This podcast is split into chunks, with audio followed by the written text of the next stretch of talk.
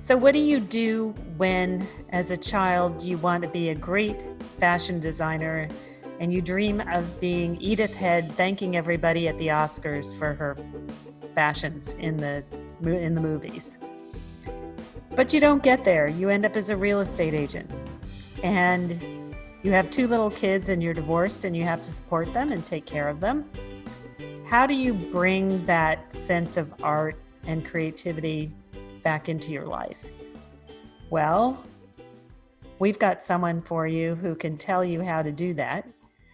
And that is Susan Lister Locke. And that's exactly what she did. And by starting out, she says at age 55, she had not even ever taken a stone or done anything with a stone or any kind of jewelry in her life. And found her way now. She has a booming shop on Nantucket. She sells high end jewelry to people who really love what she does. And as she says, it brings her great joy because every Christmas she knows she's part of people's lives. And also because she makes items that go with people and get passed down through their families and become part of their story, which is really beautiful. It actually gives me a little goosebumps talking about that. Um, anyway, here is this wonderful discussion with Susan, and her point is you're never too old to pursue your dream. So here is Susan. So, welcome, Susan. I'm so glad to talk to you today. What's it like up on Nantucket today? Well, it's very sunny and, and warm. It's a beautiful day today. Awesome. We were supposed to have a bad weather forecast, but we got a pretty day instead. So that's wonderful. Good. All right. Well, you never know when the big storm's going to roll in down here, so we'll see what happens. Okay. We had it the other night. It was I. It was the first time in my life that I've ever been frightened by it. Oh, down in Louisiana, man. The, you know, these are storms. I mean, literally, the last week we had one that shook the house so badly, I thought a plane had crashed somewhere. Yeah, yeah, that's what we had too. You did. Interesting. Yeah. Yeah. yeah okay. Yeah. I thought it was just here. Okay. No, cool. Never had that before. So um, I'm sitting here looking out at Nantucket Harbor. Um, okay. Now we're all going to hate you. So let's not start that way. Okay. All right. let's start by okay. talking about your struggle, not how beautiful your life is now and why we should all be jealous. Okay. So talk a little bit about how you originally got into real estate a little bit about where you grew up. Just give us the the shortened version um, okay. Um, and then we'll talk up, about your your reinvention. Okay. Um, i grew up in rhode island and um, then i uh, and i had wanted to be a fashion designer but i was of the generation that we were not encouraged and we were just told that to be we should get married and have children and our lives would be complete. Uh, so then I went and I married a man whose family owned a chain of specialty stores, and they were really the the the, the, the forerunner to Ralph Lauren, uh, traditional uh, classic sportswear in wonderful old buildings using lots of antiques. And we had one in Nantucket, and we had one on the Vineyard, two seasonal stores. And um, and so I came here I and and ran the ran the store for oh about kind of 13 years and um, just for six months of the year. And um, and stayed in the retail business for a, we were divorced and then I stayed in specialty store specialty store retail for another 13 years. And the last company I worked for um, bellied up and um, said, be out of your stores in 15 minutes. And that was June 30th, 1991. So, my goodness, it's, oh, yesterday was June 30th, wasn't it? Um, and so I thought, well, what am I going to do? I had two two daughters to educate, and all of a sudden I didn't have a job and um, to uh, feed and educate, and I didn't have a job. And I thought, it's June 30th. I'm going to go to Nantucket to figure it out. So um, I thought I might take over a friend's a friend's um, shop, but she wasn't making enough money, and, and I didn't know what I was going to do. So I just I just made lists. I made a lot of lists for about three months of things that because I was approaching 50 and I thought, well, I don't have a lot of room for error here. Um, so I made I made several lists, and I didn't necessarily make them, uh, you know, career oriented. Just what interested me, what do I like, what do I not like, um, what am I good at, what am I not good at, what do I need, what do I want. You know, I wanted to travel again. I wanted to own a home again. I wanted to give weddings, uh, finish educating my children. I wanted to give them, you know, weddings. I didn't want to be locked up all day. Well, I liked art. I liked architecture. Um, I um, and, and and after about three months, I just started drawing lines to see what worked with what.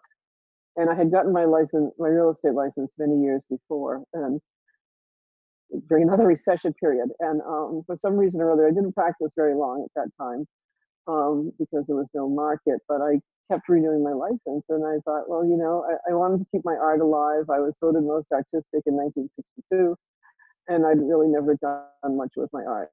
Um, so I still want to keep my art alive. I was painting. I was doing portraiture. I had just taken a few jewelry class, uh, classes, and I was just starting the process of jewelry making and that was just a fun aside. Um, and I took the jewelry class just for something to do my first winter, and it ran for eight eight weeks. And I thought, well, that'll be something that I, I like jewelry. That will give me something to do one night a week for eight weeks. And I made a ring for each of my daughters um, that Christmas, and a ring for myself. Theirs was silver, mine was gold uh, when my daughter my daughter was living in New York at the time, and when when she saw my gold, and she I was it was lost wax casting. When she realized I could make a gold, her silver ring in gold, she asked if I would, and I did, and um, and so then her friends wanted those rings, and people wanted the ring that I had on. So I and my life had slowed to a just about a halt. Um, and I sort of heard a message that you know pay attention to this. It didn't say pay attention to this. This could be a whole new career. It just said pay attention to this. And so I took an advanced class, and that was only so advanced. And then I met an 88 year old man, and um, uh, who uh, who could do everything, and um, he took me under his wing. And by this time, I had started in the real estate business because I knew the real estate business was going to uh, fulfill a lot of my needs and my wants, and it was going to allow me to keep my art alive. So I, um, I, um, the 88 year old man was wonderful. His his studio and his home was right next to where my gallery is today, and um, and he was wonderful. But he he I worked with him for about a year before he passed away at his bench. Um, and then um, real estate was affording me um, the opportunity to uh, uh, to travel and to take classes and workshops everywhere. And uh, Italy, I took several classes in Italy. I took some in, you know, Rhode Island School of Design. Um, you know, um, uh, up in Haystack, um, Mountain School of, uh, of Crafts in Deer Isle, Maine. It's a wonderful, wonderful institution and I, and I was selling I was selling real estate. And um, 2008 came along, and the uh, uh, oh I have to backtrack. So one of the premier stores on Nantucket was carrying my work. It was it was quite a moment when I went in there and and I said, "May I talk to you about?" Um, and she said, "What about?" And I said, "She said your jewelry." And I said, "Yes." She said, "Yes, it belongs here." The shop was called the Nantucket Looms, and it was very, very, very, very, very wonderful store, much revered. And it took me six days to go back in and look at my stuff in the case because I just was so blown over that they carried it. But um, she sold it for successfully for many years, and I sold it privately. And um, I still never thought about it as a career. But in 2008, when the real estate market collapsed and everyone was killing themselves to make a sale, and the buyers weren't motivated, I looked at my my bottom line of what I'd sold in jewelry that year, and I thought, well, gee, I wonder what would happen if I if I um, put my full attention to this. And um, um, so I guess I was 67 at that time, and I put a little building on my property, and I had people come over by appointment, and it was a 12 by 12 darling little showroom and um, and it was going along quite quite well. And I sit on my patio and have a quiche and coffee in the morning, or a glass of wine and some cheese at, in the late afternoon. And um, and then one day I was doing some open houses, and a fellow had a had a commercial property that he hadn't rented, and um, he said, "Why don't you rent it?" And I said, "Oh, I don't want to do that. I don't want to pay all those wicked rents." And um, he said, "Well, make me an offer." And I said, "No, I can't do it." And uh, and I mean, I didn't. I, mean, I still had never thought about me. You know, it just it, it, the cute little thing in my front yard was was was fine and a novelty, but I still wasn't in my head that this could be a full blown career and I could have a shop and all that. And then he made me an offer that I couldn't refuse, and I I was here um, installed in this beautiful gallery on the waterfront two days later.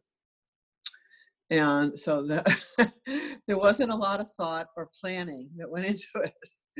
And um, and so so I was 69 years old when I opened my shop, my wow. gallery. Yeah, that's amazing. Yeah, I started jewelry when I was 49. I didn't touch a stone until I was 55, and so you know, there's a big learning curve, and um, and that you know, it's been a wonderful journey. Can you talk a little bit about the first courses you took?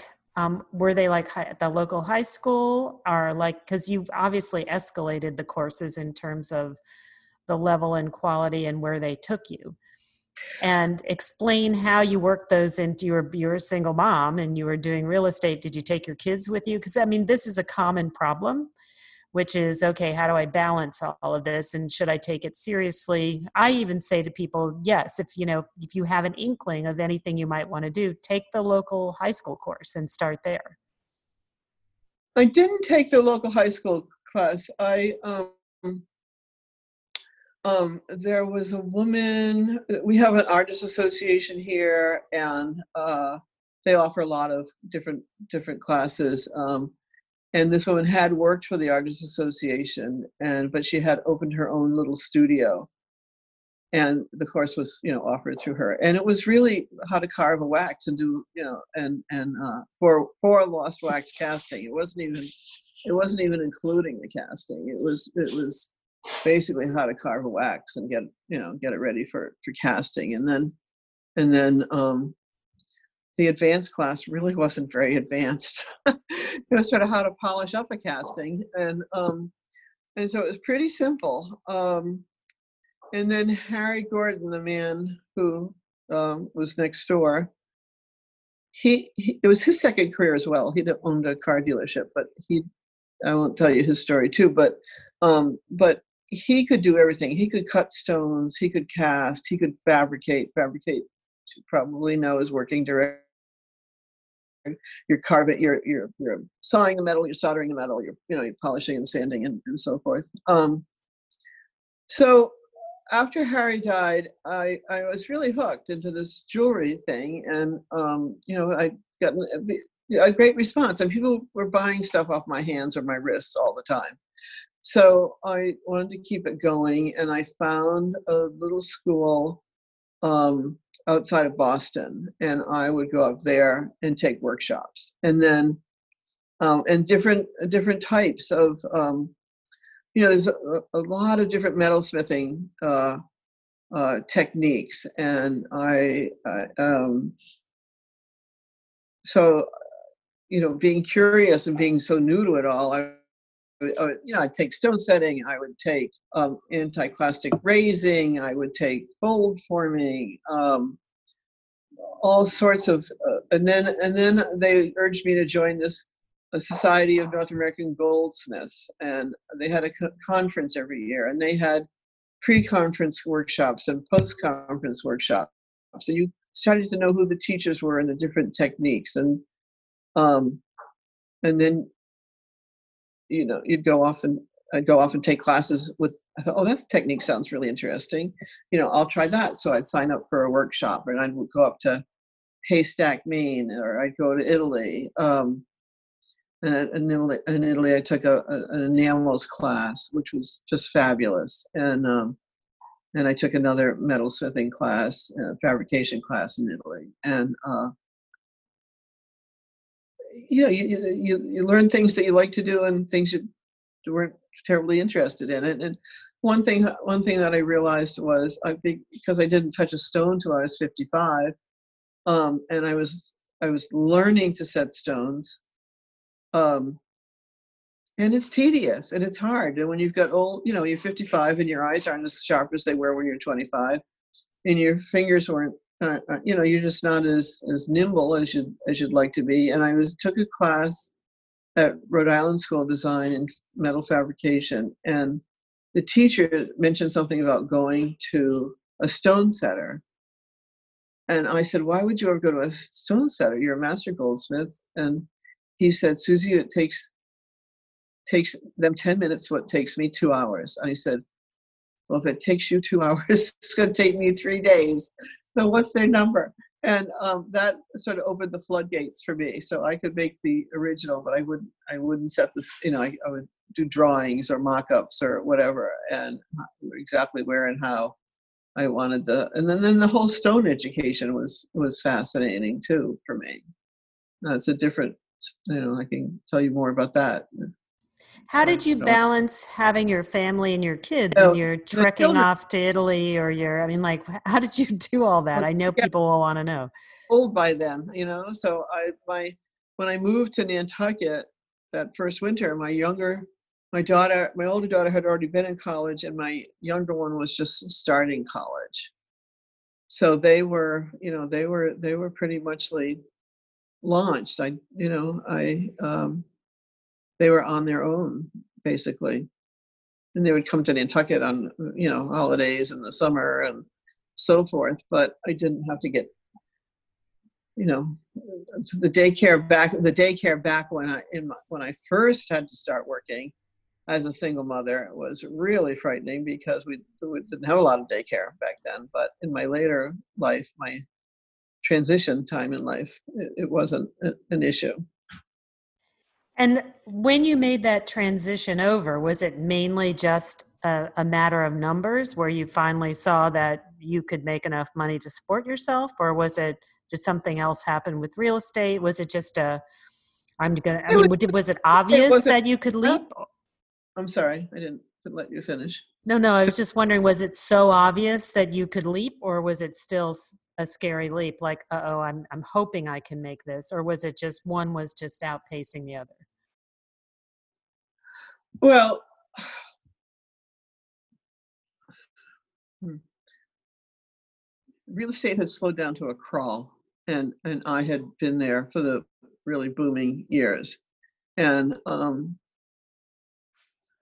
and it, it really wasn't working, and I didn't see that it that it was coming back any too soon, and um, but it, it was it was it was pretty scary. I I mean to just you know to live in your art, which I never even considered. And I and I ran my business off of four clipboards. I had no infrastructure. So uh, I think that if it hadn't happened, I don't know if I would have made the leap if it hadn't happened the way it did. You know, just um, you know the, the the the the couple of years that I had the studio at my home, you know, I might have just I mean I still have my real estate license. I still keep it active and everything. Yeah, I might have done that for a couple of years and and then the real estate market might have bound you know bounded back and I would have gone back into that full tilt except for this this opportunity that came up. And I just I just said go for it. I mean everything just said go for it. And it was you know i i just um eh, yeah it just was a leap of faith i guess.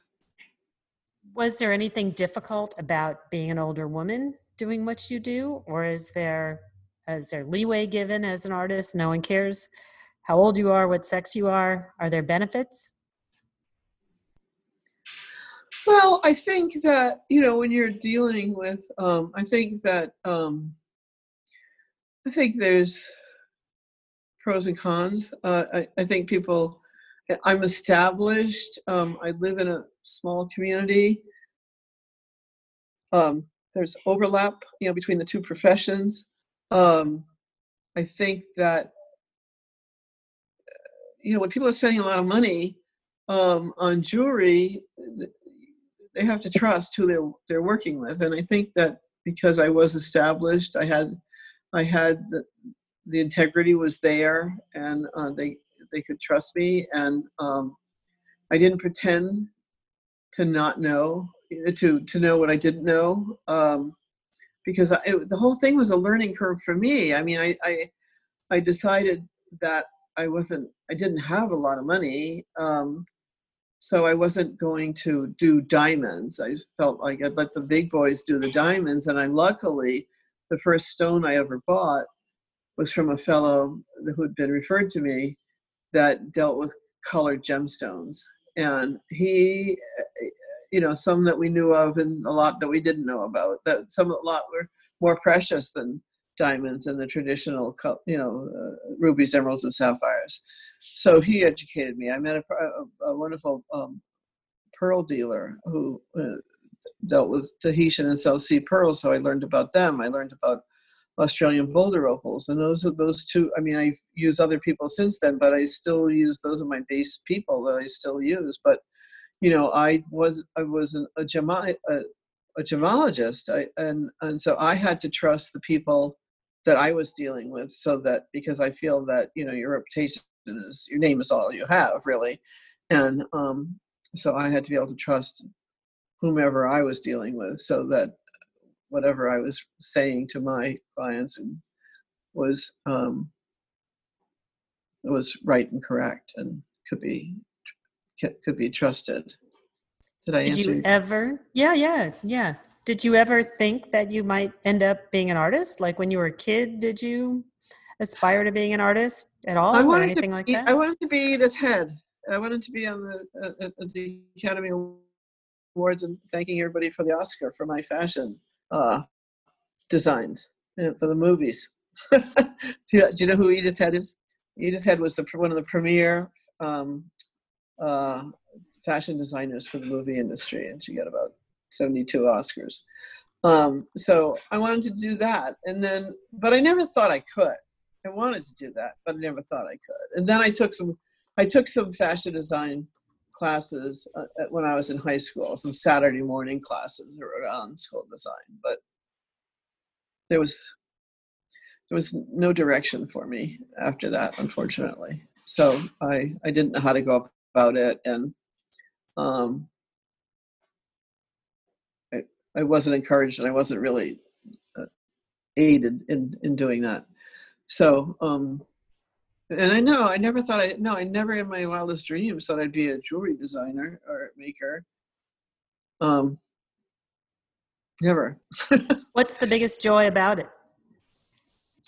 I, you know, all jewelry has a story. All jewelry has a story. It's like Holly Golightly with her with her Cracker Jacks toy. You know, I mean, the ring out of the Cracker Jacks box. Um, what I love about it is that you become part of someone's life, um, their their story, and uh, you know I sell things. I mean, one time I thought, gee, I wonder how.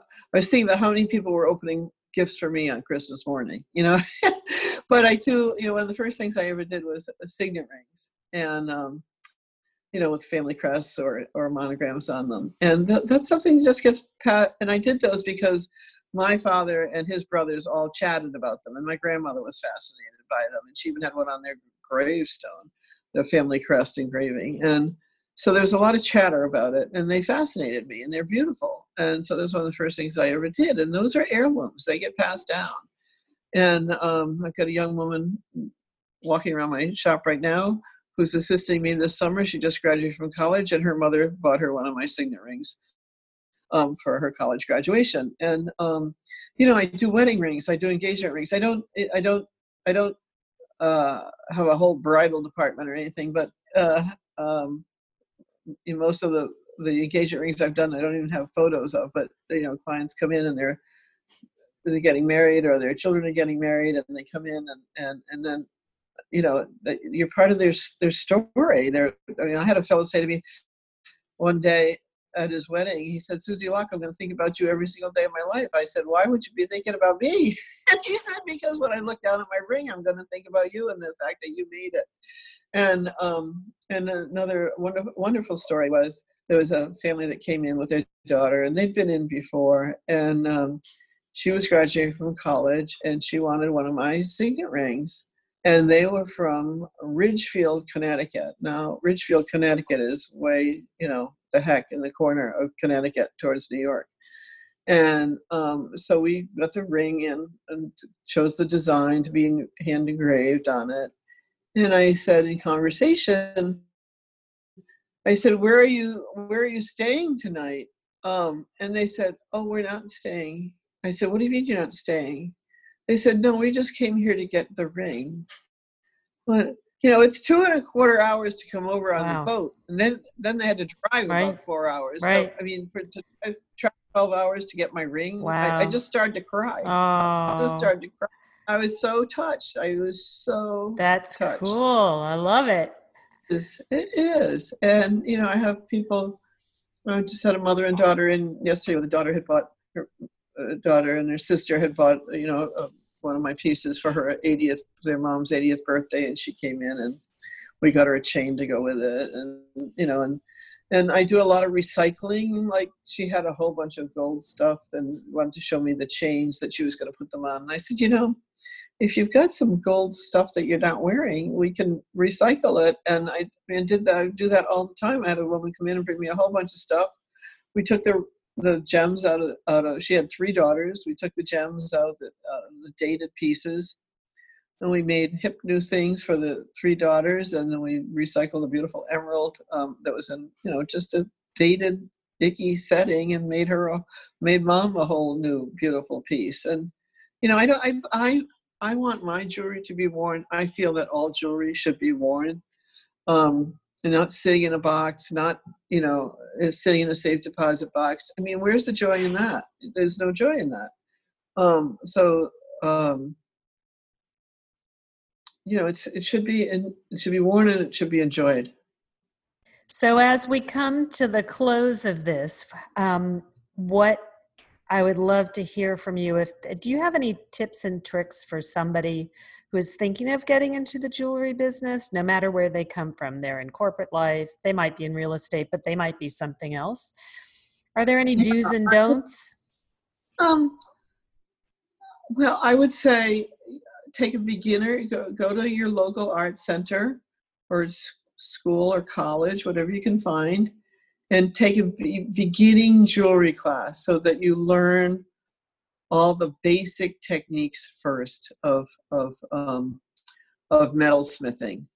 And that's your foundation you know that's like your first year of liberal arts or something but it's you learn how to saw you learn how to file you learn how to solder and get a really strong base because i came in sideways i came in doing carving waxes. I didn't learn all those techniques. I didn't get the basic foundation, and so I was I play I had to play catch up a lot when I'd go off and take these classes, and it'd be a wonderful class, but I didn't know how to solder, you know, and so it's you know this time got taken up trying to teach me to solder when I could have been you know making beautiful things.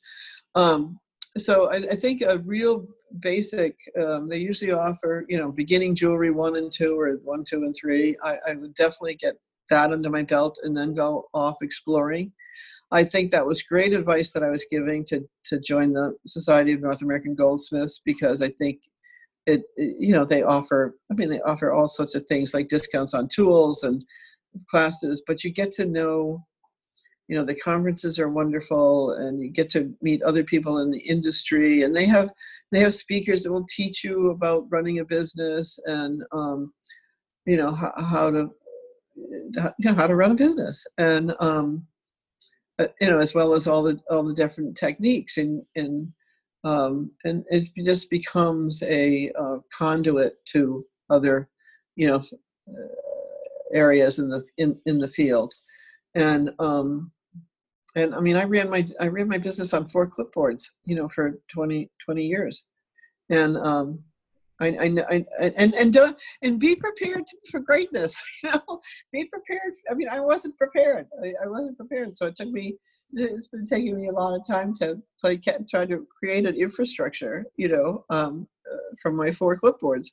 Um, but be be prepared, and I, I also would say take the GIA classes, the Gemological Institute of America classes. They have classes in uh, stone identification and um, and uh, illustration. They have uh, um, all sorts of wonderful, wonderful classes, um, and um, you can get a certificate out of them, and you and you have more.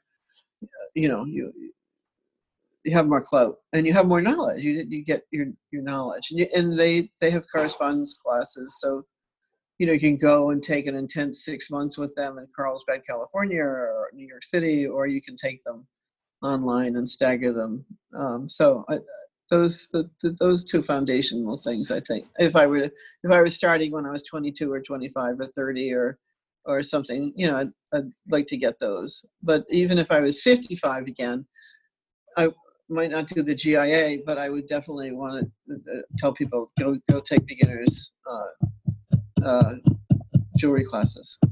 Great. Well, thank you so much. I appreciate your time. That's so interesting. And I love the idea that you're part of their story.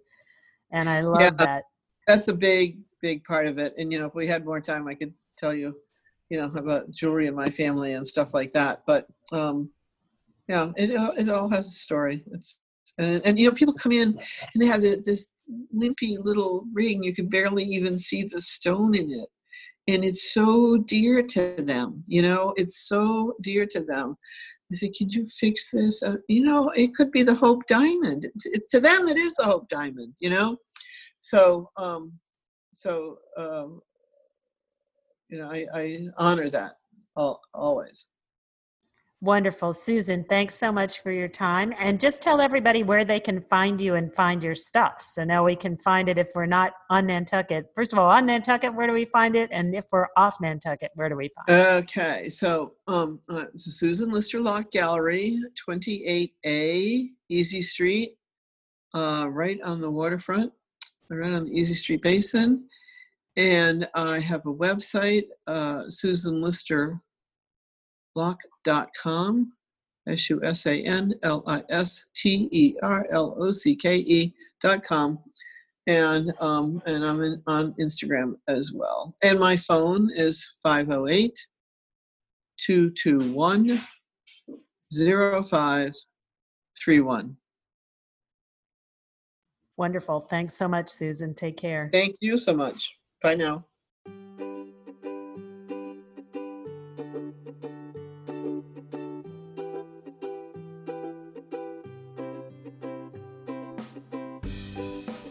So, thank you so much for joining us on Reinvent Yourself with Leslie Jane Seymour. I hope you enjoyed this story about Susan.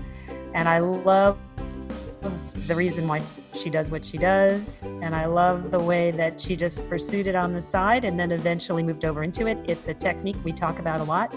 Here's somebody who actually did it, and she moved toward her passion as she was able to.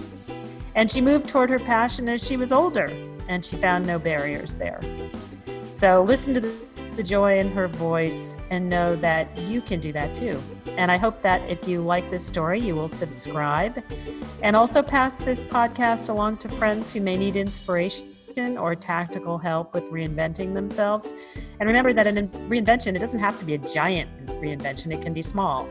You might just want to change your hair color, or maybe you want to go live in a new town, or maybe you want to think a different way or start exercising. It doesn't have to be a total revamp of your life but it is moving yourself towards something that you find joyful.